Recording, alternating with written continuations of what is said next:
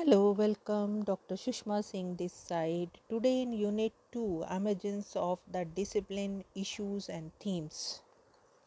Let us start our lecture with topic Theories and Methods Used by Sociologists in India.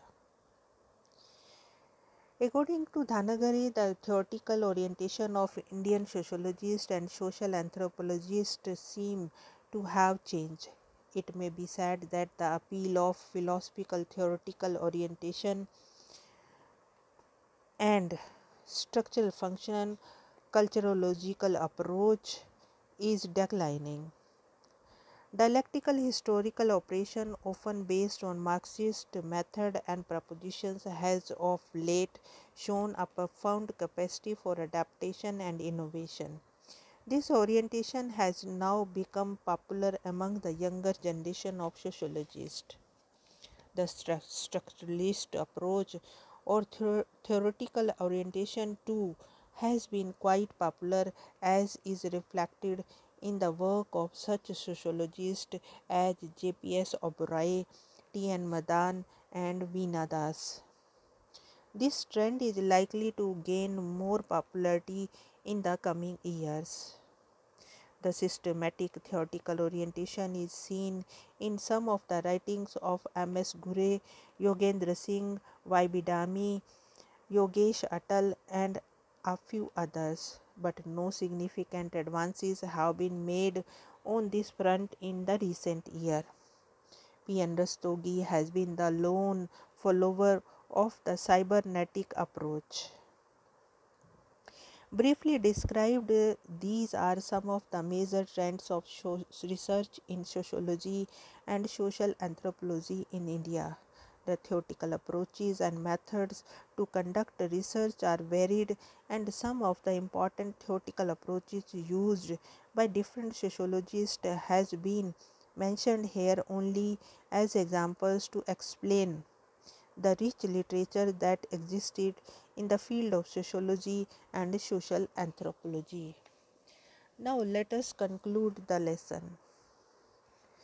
The first unit social background of emergence of sociology in India of this block. Number 1 emergence of sociology in India and the present unit of emergence of di the discipline issues and themes are the introductory unit on the general theme of this course of sociology in India.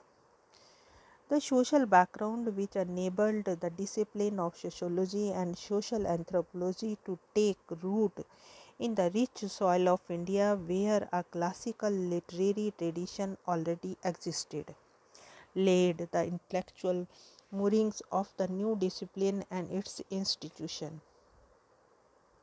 As explained in the beginning of both the unit sociology and social anthropology bore the strong imprint of sociology as it developed in the West. Sociology in India began a product of an intellectual response of the Indian to the Western interpretation of Indian society and culture. With the spread of imperialism and European colonial expansion non-European territories, the need to understand the new societies and communities developed. For several reasons, some philanthropic, some pragmatic, the scholars from the Western society try to interpret social realities in India and use this knowledge for purposes such as proselytization, amelioration of the social evils and orthodoxy of the traditional Hindu society, welfare of the tribals, etc.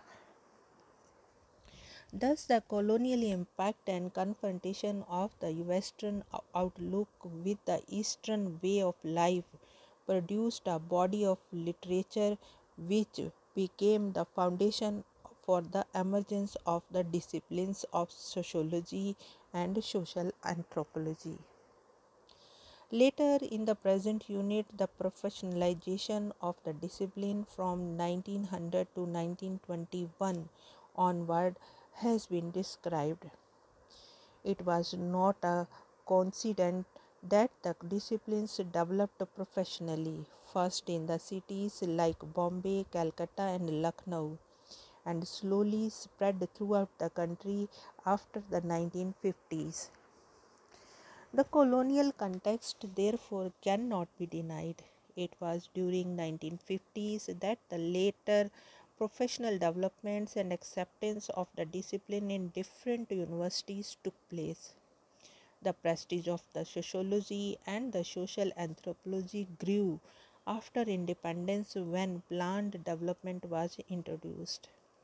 Trained manpower to staff the institute, etc., and to conduct research and training for collecting information about the impact of various community development programs, Panchayati Raj, etc., developed.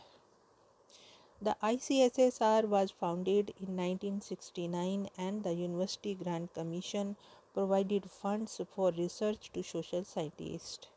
Relevance of the social sciences generally and socially and social anthropology in particular developed.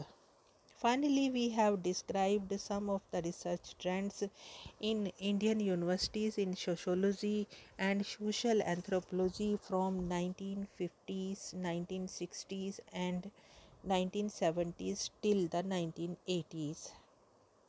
The theoretical orientations of sociological studies have been described to explain the development of these disciplines in India. Here we want to close this lecture and we have come to the end of the unit. Thanks for listening